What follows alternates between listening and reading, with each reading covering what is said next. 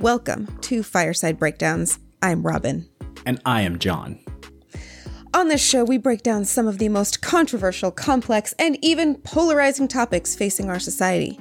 We use honest, good faith analysis, backed by research, to form our conclusions. We promise to skew our bias toward what can be factually supported and to make it clear when we're giving you our opinion versus speaking about actual research. We're human. We have blind spots and personal biases, and they will show up sometimes. But the goal of this show isn't to convince you to see things our way. We want to give everyone a foundational understanding of these complicated topics and present the most truthful information available so that we can discuss and address these issues in a thoughtful, beneficial way. We talk about some pretty heavy stuff on this show, and we tackle topics that might feel polarizing. But we do that because we have an important goal in mind. We want to change the way that people have hard conversations, and we think that we can do that using research and discussion to create common understanding. And since you're here, we hope that you want the same thing. So, we suggest getting comfortable and maybe having a good drink on hand as we work through this stuff. Welcome to our fireside.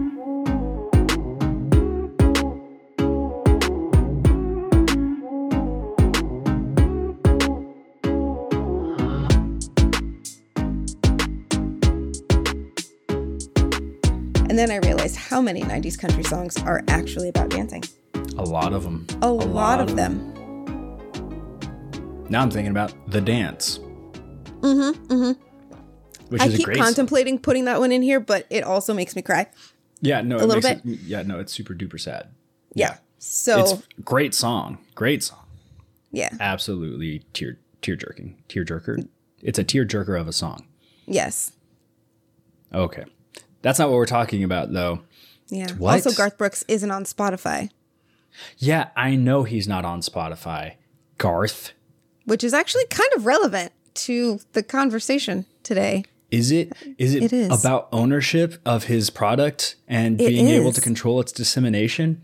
Mm-hmm. And it's about exclusive agreements and other things like that. Because I think he has an exclusive agreement with maybe, is it Prime Music? Oh, Something oh, really? like that. Hmm. Or At least it's not Pandora, which still Oh, God. exists. it does. It does. I know a lot of people who still listen to Pandora. I actually do too. I don't know why. It's because they don't have to intimately control the music that they listen to in order to be a functional human being while they're listening to music. I don't understand that kind of chaos. Uh, that that makes no sense to me because if the wrong song comes on when I'm trying to concentrate, it's all gone. It's done. gone, and all I'm thinking Mm-hmm. about is song at that point. So, not great.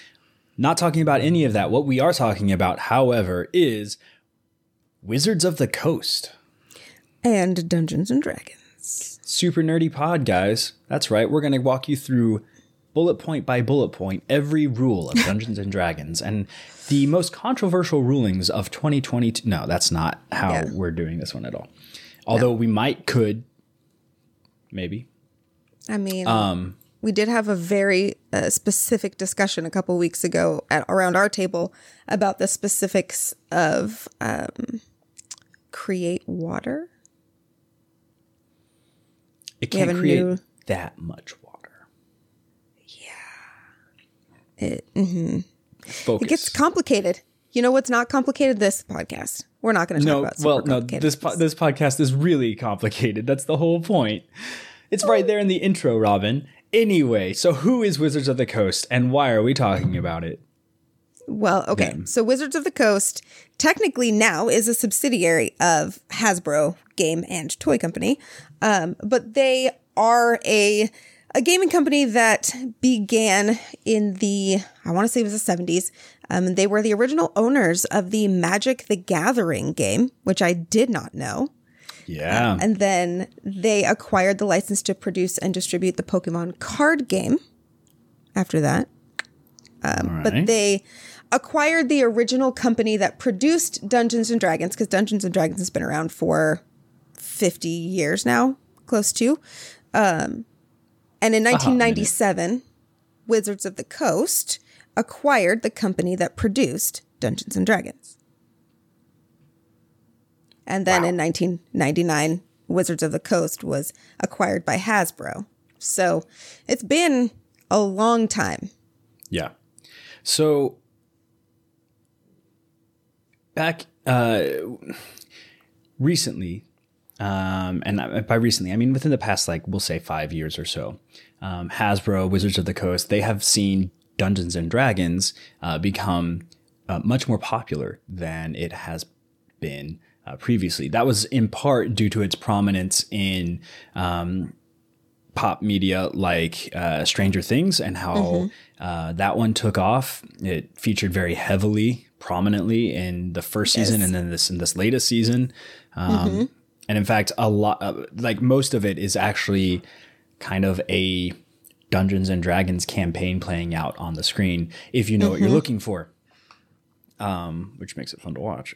Um, yes, but also several podcasts, uh, live play podcasts, and the advent of watching people uh, game in real time, and not just video games, but tabletop games, has really helped uh, bolster the brand.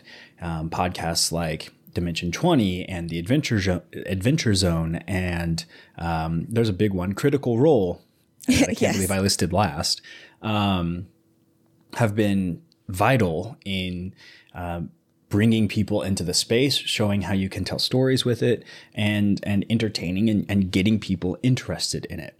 Um, so, due to this, in part, um, Wizards of the Coast has really been investing a little more into their Dungeons and, Dungeons and Dragons focus. And uh, back in August, we saw them talk about something called One D and D, which is the l- newest version of Dungeons and Dragons. Um, mm-hmm. Very simply, the rule set, the rules used to play Dungeons and Dragons right now are nowhere near the same as the rules used to play the first edition of Dungeons and Dragons. Right. Um, so uh, every few years or so, they um, they release a new edition. So we're currently on fifth edition, and I think this one's been last. This one's gone been going on for uh, a pretty long time, relatively speaking, um, when it comes to the editions, and uh, it is being replaced by this new edition, one D and D, and the general purpose of one D and D is to sort of refresh the the rule set, but also make it so there's I think no more like additions. Mm-hmm. It's just a continually expanding and, and adjusted rule set. Um, alongside that announcement, a couple months after that, players yeah. got the notification that Wizards of the Coast was working on a new version of something called the Open Gaming License or OGL. Yes. Um, what the OGL, yeah, it's it's a legal document uh, that basically outlines how community members are allowed to interact with the intellectual property that is Dungeons and Dragons. Um, originally published in 2000, so right after, basically right after Hasbro took over Wizards of the Coast. Um, it base it's a it's a 900 word document that essentially says um, that people are allowed to make stuff under the intellectual property of Dungeons and Dragons if they want to, uh, sell it if they want to, not sell it if they don't want to, and um, and it doesn't actually matter if they're directly competing with Wizards of the Coast products. The idea was to maintain the idea of Dungeons and Dragons as a community focused and driven game, gaming platform. Um, and they felt like this gaming license would allow that to continue. Um, and and it did. I mean, it caused the game to flourish because people could mold it and shape it and create their own ideas and communities and campaigns and all kinds of things within this core rule and functionality set that is Dungeons and Dragons. Right. And that's simultaneously alongside the takeoff of these actual play podcasts and Stranger Things, we also saw an explosion in creators who were making content to be used with Dungeons and Dragons. And sometimes that meant that they were making um, like new adventures that you could play through and stories that you could basically tell at the table. Sometimes that meant that they were using they were making maps that could be used uh, to play Dungeons and, Dungeons and Dragons because um, one of the at least to me one of the most fun elements is the ability to like have a a battle map or a map of where your characters are so you can visualize the space. but they are high effort things for for some people. Like for me, I like to put a lot of effort into my maps and have spent a lot of money and time designing maps for my players. that's neither here nor there. Um, but if I can pay somebody to make a map that's perfect for me, that's also really, really nice. Um, and sometimes that means that they create new items or characters or um, just any number of things that interact with the game, and then they can sell those. Um, and it's been great because a lot of people have found financial, uh, not, if not necessarily success, at least relief, that a way to Right. have a side hustle and and make um, some money. And one of the things, one of the big things that has been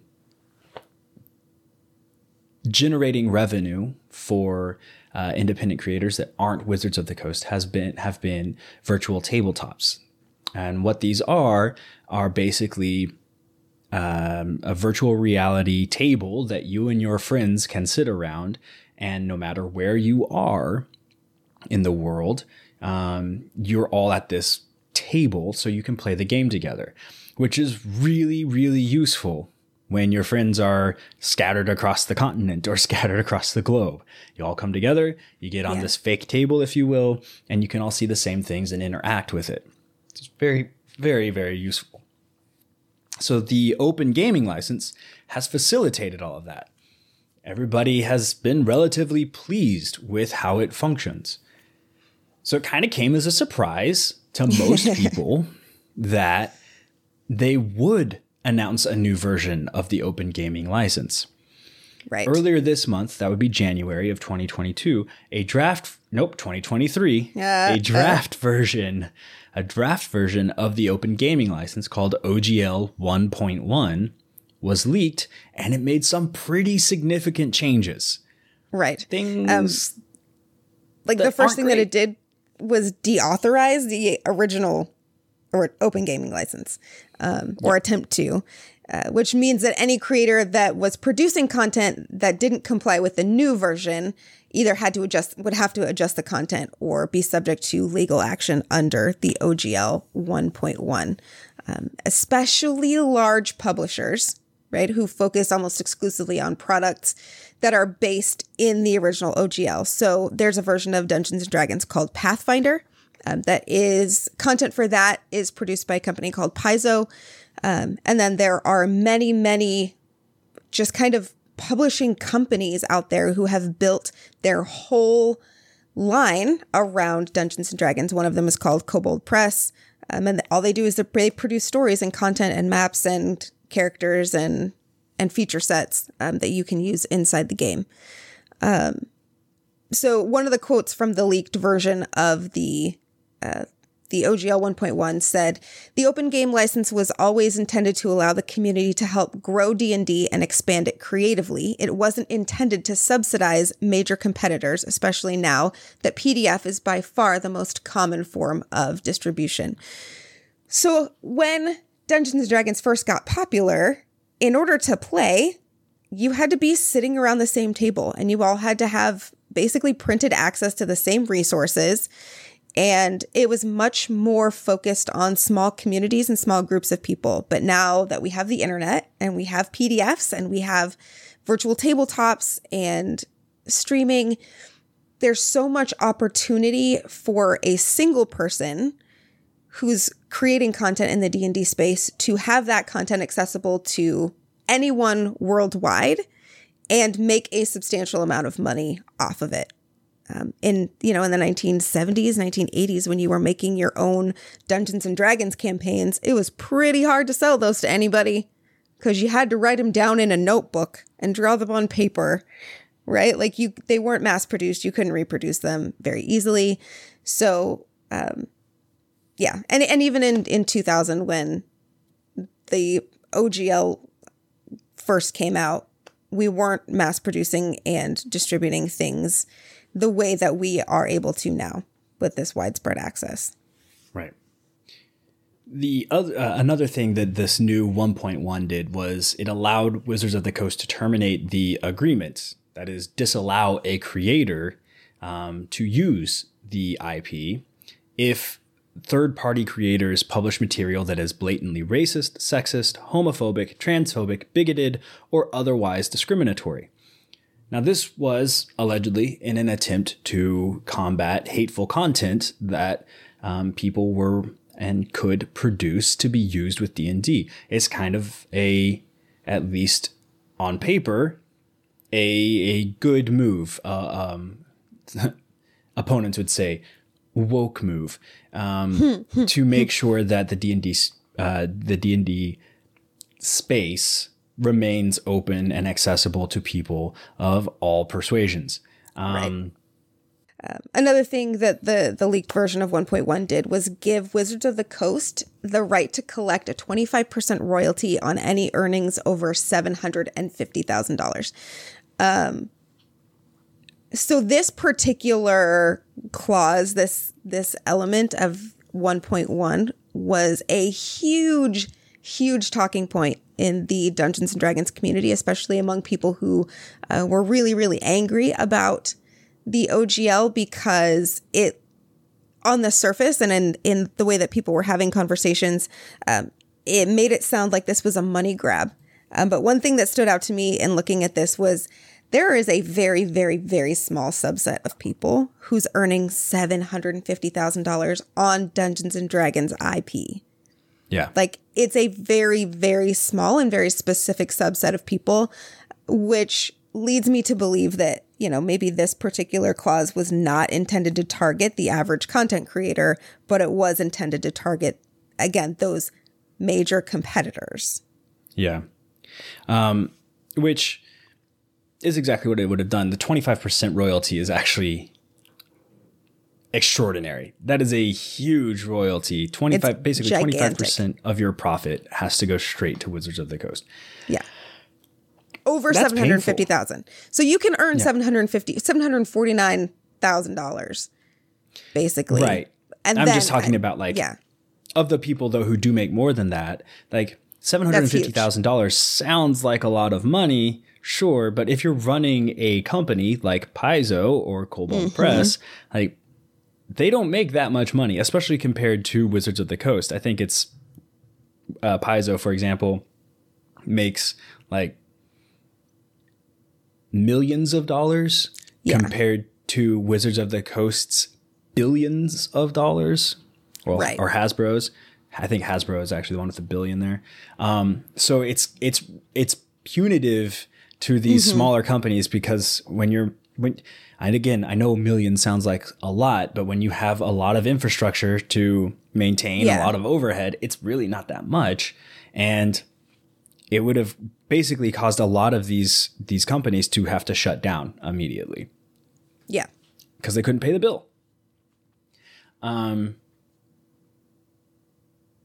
you do you want to oh oh oh it also this is weird. It limited fair use content to static electronic files or printed media, which means that it excluded things like video games or podcasts or um, like virtual tabletops who use mm-hmm. video files, right? Which is like it's very common, or MP4s or any other number of video files. Um, and it also explicitly cuts the legs out from under some of the biggest proponents of the brand out there. Because yeah. Critical Role and Dimension 20 and all of these these play groups, these actual play streams, like they're not just streams, first of all. Um, they also have podcasts that they publish the stream under, and that is not included. like well, and it's not it's not included in the like in the non-commercial, right? In that anybody can use that content. So sorry, they they would then would be subject to, to, sign. Yeah. Yeah. It would force them to go into a commercial agreement with Wizards of the Coast, which would then, of yeah. course, give Wizards of the Coast more control, more ability to gain right profit and, off of it. And I mean, something like Critical Role earns in the millions just on its own. Um, yeah. So again, that that royalty would be ginormous. Under yeah. under and I okay, so this is something that we do have to point out. Under the OGL 1.1 surface level as it was released, That is not to say that Wizards of the Coast, which has a very close working relationship with um, with organizations like Dimension 20 and like Critical Role, would not have already negotiated some sort of separate agreement outside the OGL for those particular organizations yeah. and the way that they work. Yeah. This is just, business and that stuff happens. yeah. It does just make it harder for new people to break into that market. And yes. there are contenders for that particular, like, that particular thing everywhere. I think right. pretty much everybody has a friend who has a D&D podcast. That's fair. Sorry. That's hate fair. to break it. No. Yeah. Um, or who who streams their or who streams their games I mean, or I stream my games whenever we're playing just for funsies and sometimes we get audience. We never made any money off of it, but whatever. Well, yeah.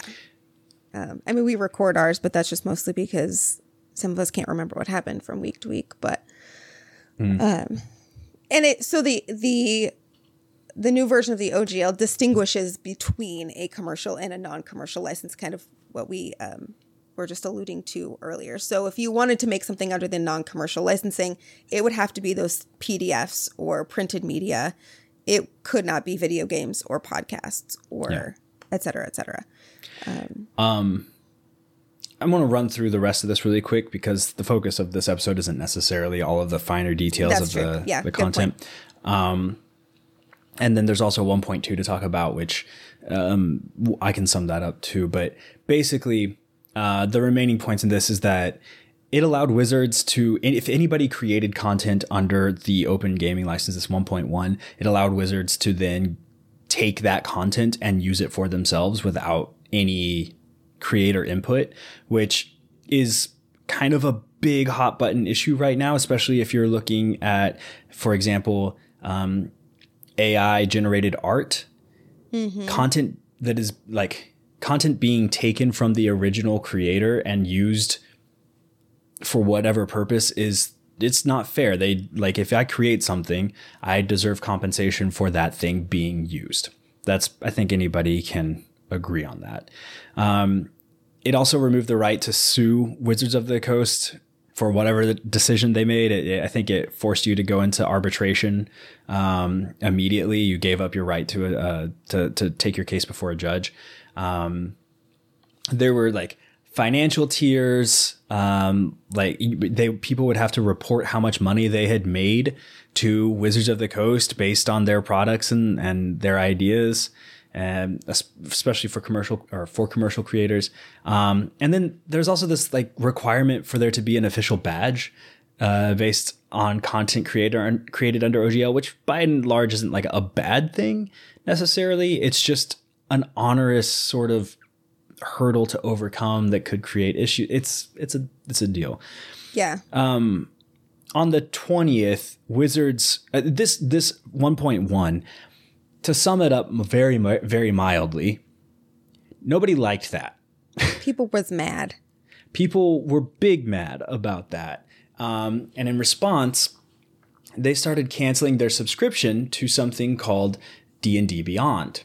D&D Beyond is an online tool that players can use to look up rules, to create and organize their games, eventually to be able to um, run games on its on a proprietary virtual tabletop that will be owned by Wizards. There is a subscription to this service that costs a not insignificant amount of money, and then you can also buy things on top of that mm-hmm. within the store. Importantly, the things you buy in the store are not uh, like they're usable only in D and D Beyond. So you basically buy access to content. Um, which can get very expensive if you also want a hard copy of it because then you have to buy a hard copy separate. Mm-hmm. In short, it's a cash cow. It can make a ton of money. Yes. And by and large, because of how useful it was and how well it works, people were willing to pay for that. When this came out and it appeared that Wizards was basically grabbing a bunch of money uh, or trying to grab even more money from from the players, uh, there was a campaign launched to cancel your D and D Beyond subscription, And from what I can tell, from what I've been able to see, a lot of people have canceled that subscription to the tune of hundreds of thousands of dollars for Yeah. for Wizards of the Coast, um, and that that starts to add up. It might be over a million now. Um, it was a lot. It was a lot. So they, in response, released 1.2 of the Open Gaming License, uh, and that came out on the 20th, and it corrected a lot of the errors of 1.1. Um, but you still had Wizards of the Coast's ability to um, basically not publish or or terminate an agreement with somebody who published uh, morally questionable or offensive content. Um, the thing is, the people deciding what was not good, what was more morally questionable content, that was Wizards. So it gave them basically unilateral power to tell you, nope, you can't make any more money off of this. Now, ostensibly, that would be used for something that was like pretty, uh, like objectively offensive. Yeah. But when you expand to the idea that Hasbro is, for example, is a global company and their products are distributed globally, right? right. If you start pushing into markets like China eh, or Saudi Arabia, for example, and you're trying to capture those markets, you might not be able to publish things that that contain content that is objectionable to the people who control the levers of power over there. For example, in China or in Saudi Arabia, if your content features any sort of not traditional couple, uh, that is man and woman, quote unquote traditional, uh, then maybe they say you can't publish that there. And Hasbro, who really wants to get that market, says, okay, well, we'll just get rid of it then. And then you've been demonetized, basically. So, morality and what is morally objectionable could, there was no definition of that, and it could be changed at any time. Yeah. There were further problems. That was just the one that stuck out to me. Long story short, this is not over. There are a lot of issues that threaten the livelihoods and the enjoyment of a massive franchise, and Wizards has been kind of terrible about recognizing the concerns of the fan base and um, working to address tho- those concerns in a uh, thoughtful and beneficial manner, if you will. if I borrow our yeah, they did not take our approach to this. yeah. They did not.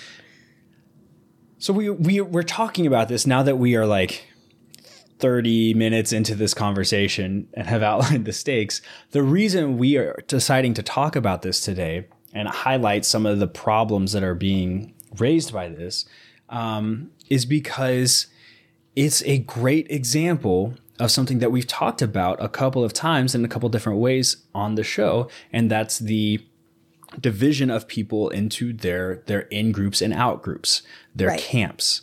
Um, there was very quickly the establishment of people who were anti Wizards of the Coast, burn it all to the ground, boycott everything, and people who are, we'll just say, not that. Yeah. Yeah, you kind of either were, it was definitely the um, you're either with us or you're against us mindset for the people who were unhappy with the way that the new version of the OGL came out. Um, and it, it really got us thinking about how it's so easy for us to fall into that fallacy of false choice, right? The false dichotomy fallacy where it either has to be good or it has to be bad. They either have to be for us or against us. Um, one quote that I found on Twitter from a particularly upset person said, um, "It's what we feared. The higher ups despise us, the D and D community, and see us only as an obstacle to their money. Subs on D and D Beyond are all Wizards of the Coast care about, so I've canceled mine." Um, again, and then they use the hashtags op- hashtag Open D and D and hashtag Stop the Sub, but this idea that the reason that Hasbro and Wizards of the Coast would be creating a new version of the open gaming license would not would be because they despise the community, right? Because they so devalue the people who drive the game forward that and all that they want is money. That's the only reason they could possibly be doing this. Um, and that just feels it feels really frustrating, especially from the perspective of a person who I do work in marketing and communications and I deal a lot with intellectual property. And while I am not a dollar thumping capitalist by any stretch of the imagination, I do understand that it's important for companies, businesses to be able to protect their product and to be able to actually earn money from their product. And it feels a little bit entitled, not gonna lie. I don't think they did it right. I don't think that, you know, either of the versions that they've come out with yet is is exactly the right one, but it feels a little bit entitled to say that because because the original open game license gave people access to create literally anything they wanted and earn as much money as they wanted off of this intellectual property that it should always be that way in perpetuity. I think a lot has changed since that original open game license came out and that has to be acknowledged and I think it's okay for a company to try to work to protect their product. Yeah, I think that's I think that's okay. I think the problem comes in when you get these gross like royalties, 25%. Yes. Those have been yeah. eliminated from 1.2. Absolutely. Um, that put, you know, that puts companies out of business. Um, whenever you get I don't want to get into the debate on good or bad on this, um, but it's so hard not to because of what I, you know, like, because like, you know, Robin and I both play D and D. We both have a, a, dog in this fight, honestly. Um, not that we make money off of it, but we want to see the community flourish. We want to see it yeah. grow. We want to see new content. And the longer this battle goes on, the more damage it's, it's going to be done. Now, whether or not Wizards is doing it right, or or they needed to revoke a license, or or uh, they needed to correct it, is a conversation that is going to be had and is continuing to be had in a bunch of different places. What I'm seeing out of this though is we've talked about how whenever you have a a partial story, it's really easy to create in groups and out groups for that. Mm-hmm.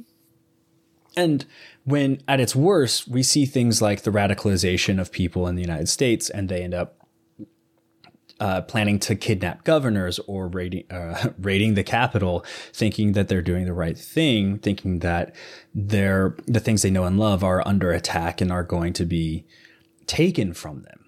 And so we see that playing out here in real time what came out in December was not necessarily the official final version of the OGL.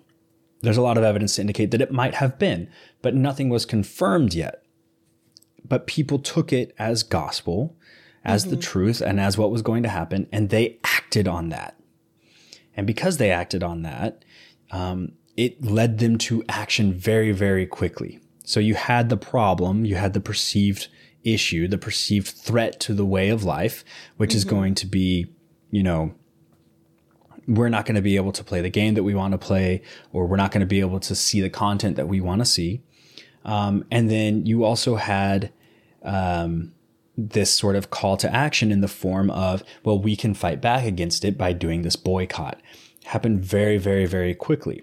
Um, and it happened to me in my head the way i imagine it is it already had a built-in in group yeah because the d&d community divided amongst various different sub communities but the d&d community itself is relatively united overall um, you've got people that just love play D- love to play d&d that want to yeah. see the game succeed and are willing to do whatever it takes to make that happen not whatever it takes. They're not going to go out and murder people, but you know, they talk about their podcasts or the, the shows that they like.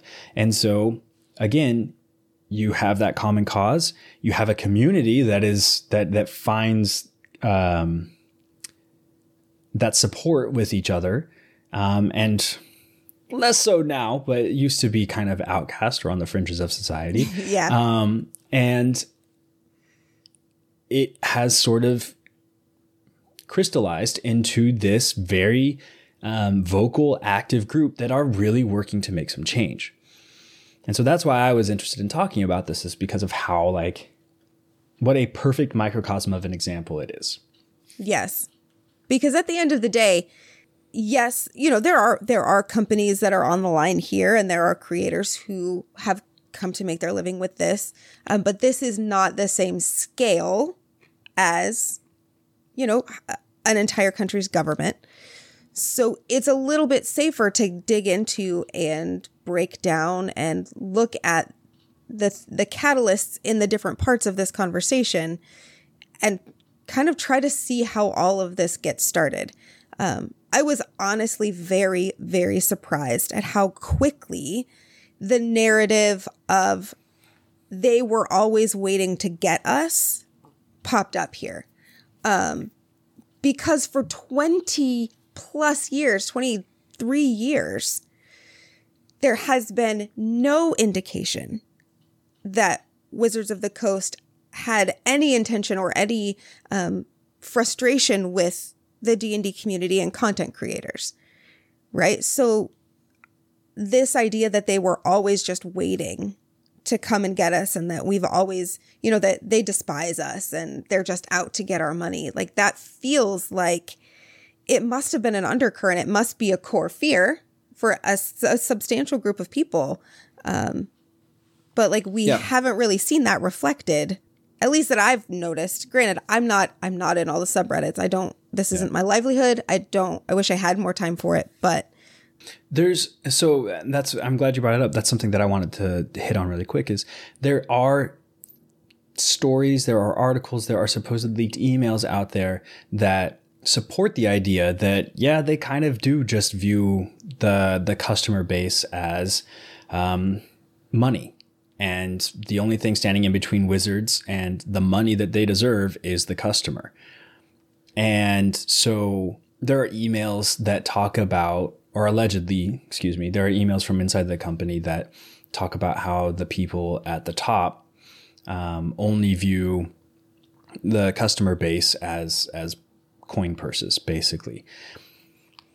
And what you see if you go in and you look at these things, is that there was a very rapid devolution in the need for verification, at least from what I saw. So mm-hmm. when it first happened, when the when there was the first le- leak, people were saying, you know, well, we don't know if this is real, we don't know if this is true, we don't know if it's accurate. Let's let's see. Um, but the farther we got into it, the more some some people pushing out stories about it seemed to care less and less about validation and more about, aha, this confirms what I thought all along um, that wizards are the, the the big bad evil guy at the end of the the end of the the story here. Hmm, got the hiccups. Um, and that's exactly what we see in uh, when it comes to the conspiracy theories and stuff that drive radicalization in the United States. We see people who come in initially skeptical about um, how things are, about what's actually happening. Mm-hmm. And over time, the that confirmation bias of oh I saw this and this is what I believe and this is what happens and that totally supports what I think kicks in and you get that increasing that snowball effect and it will get to a point where people will not be satisfied with anything that Wizards does, short of reaffirming the original open gaming license and strengthening it specifically in favor of the players. Mm-hmm. And that's why I think this is going. And that's very much like I will not be satisfied by anything short of uh, getting specifically what I want out of this election, just on orders of magnitude different. Right, right another thing that I think is really um, dangerous about this rapid move to factionize, right? This this rapid move to um, to bail on D and D Beyond and to bail on Wizards of the Coast and to create our own tabletop gaming systems is that it's really really hard to roll that back, um, especially when new information comes out, right? So a lot of people feel like, oh, we won when OGL 1.2 came out. But again, like we don't know that 1.1 was going to be the final version. We don't know that there were not going to be changes made to that. And 1.2 is drastically different. And I would imagine that whatever they land on finally will be different even from that. And Yeah. once all of these people have completely bailed, there's no room to accept when the other party acknowledges a mistake and changes their behavior. Like we don't make any room for reconciliation there because we've just thrown away that relationship. And I mean, I feel like we saw the same thing happen with CrossFit. That's another community that we have in common. Um, in 2020, like the CEO of CrossFit made some really, really shitty remarks about Black Lives Matter. And and again, I think with with all good intention, right? Many, many, many CrossFit gyms and CrossFit owners and CrossFit athletes just threw up their hands and they said, We're out. We're done. We are no longer affiliated. We're no longer associated. We don't stand for that. But what that didn't create space for and made for a really awkward few months after is that CrossFit also did the same thing. And they said, Greg Glassman, you cannot be in charge anymore. And they went through that process of making some much needed changes to leadership to realign with, with a perspective that is much more appropriate, much more in line with what their community believes and, and how their community feels. But then once they made all those changes, what we saw was that there were some gyms that never reaffiliated, right? That's fine. But then there were a lot that quietly made their way back to CrossFit without ever talking about it. So they made this huge grandstand, this huge exit. And some of them even changed their names. But lo and behold, they are still affiliated or they reaffiliated and they're still running CrossFit classes, right? It makes that reconciliation so much harder and so much more awkward when we demand disconnection versus requesting, protesting for, standing for change, right? I want to change this relationship, not I want to quit this relationship. And there was a lot. There were other similarities. Uh, CrossFit's initial reaction when that came out was pretty, um, we'll say, disparaging of the re- the reactions of the the community, um, which is ultimately kind of contributed to to the guy who made those comments, Greg Glassman, being ousted. Um, but Wizards also their initial responses were pretty dismissive of the concerns of their their fan base of their community. Um, in fact, I think in one their first public apology was very sort of like, "Well, you're overreacting," very very abusive boyfriend uh, syndrome, Gross. and um, they had to reissue a a second Yeah. apology. And that one wasn't associated with with Wizards of the Coast. It was actually from the D and D Beyond people. So it's still been pretty messy, and there's still a lot uh, to go on, um, or a lot to, that needs to happen there. But uh, but yeah, that is that's kind of just a, a real quick and dirty, not super deep highlight on on just what's happening right now in a very s- relatively small community uh, around the world, and how it sort of shows the the path to radicalization, if you will, uh, the path to forming in groups and out groups uh, in in in the real world. Um, it's something that we were both interested in, and we hope that it was interesting to you. Um, if it wasn't interesting to you, though, you can find all sorts of other interesting content So at interesting. firesidebreakdowns.com, where you can find all of our back episodes and all of, well, most of our show notes, and um, basically just see what it is that we do here. And um, if you are super curious, you can find our links to our social medias. And if you really like what we do here, you can find a link to our Patreon where you can contribute to the show. You get exclusive bonus content and special content. And um, we treat you basically just better than everybody else because you are. So I just uh, I just want to say like if you want to be better than everybody else, I mean, if that's your thing, if that's your thing, like you know where to do it, Patreon. Patreon. Our our Patreon. Yes. Do you think that's good? I think that's an effective. I think that's effective plug. Yeah, so definitely effective plug. Um, Let's talk about. listen, listen. Giving us money does not make you a better person. Okay, we just want to be super clear. It's just a joke. Anyway, let's talk about Let's- some good news. Let's talk about some good news. oh, man. So, earlier this month, January 2023, uh, Governor of Wisconsin, Tony Evers. Evers? Evers. Evers, I think. Pretty sure it's Evers. It, I mean, it's Wisconsin. Of course, it's Evers. But um, he announced a new program in the state called the Recovery Voucher Program, which is a housing first uh, effort to correct homelessness and opioid addiction in combination.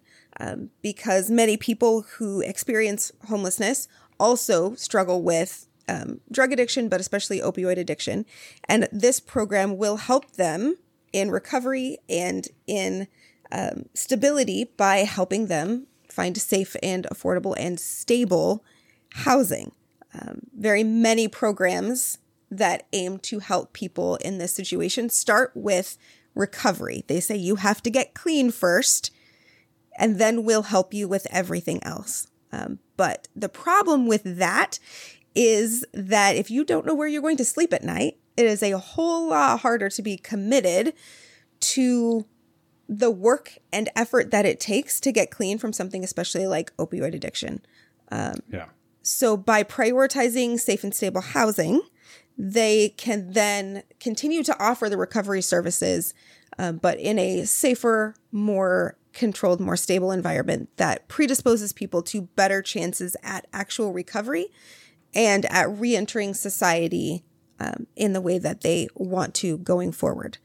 Programs like this are not cheap. It's going to cost about $2 million just to start the program, which is fairly inexpensive for something like this. Um, but the state is going to use a portion of the $11 million that McKinsey and Company gave to Wisconsin leaders to address the effects of the opioid uh, epidemic. So um, it's almost an endemic at this point. Um, So that money is going to good use, and hopefully we'll start to see some excellent results from this program that can maybe be replicated in other places where uh, drug addiction and homelessness are a significant coincidental problem. Yeah, it would. It's good to see um, this recognition that addiction is like it's a chicken egg problem. Mm-hmm. You know, if you're if you if you're homeless, you find yourself more likely to. Uh, or, or you're probably more likely to use. And if you're a user, you're more likely to end up homeless. And once that spiral starts, like it feeds itself. And so sometimes, in order to help people, in order to um, bring people back into the fold, we kind of just have to start that ex- with an expression of faith, basically, and say, you know, no strings attached. Here's here's your house now you've got to get clean right because that makes it easier overall and it's definitely easier to put somebody in a room with a with a roof over their head than it is to expect them to somehow get clean without any safe place to you know stay or to Right. be warm or to you know just exist and have a life Yeah. so i, I kind of like that yeah, I love programs like this. I think that um, that these sort of dignity first programs um, have the best results. They have the best chances of continuing to work because they prioritize the person and not the condition. yeah And you know, I think that anytime we can approach somebody with that perspective of who you are as a human is valuable, we understand that you have these challenges, right? yeah versus uh, all we see is your challenges and you need to prove that you're valuable in order for us to help you so yeah yeah it's good worth it's is good, not determined good by your circumstances. It is I- not. I- yeah, yeah, It is it is not. good news. Um, I think that's everything that we have for you. We're keeping it actually pretty relatively short this time, Yeah. and we're gonna move on out before we squander that opportunity. So, thank you so much, everybody, for lending us your ear this week, and we hope to be back with you soon. Um, until that time, take care of each other.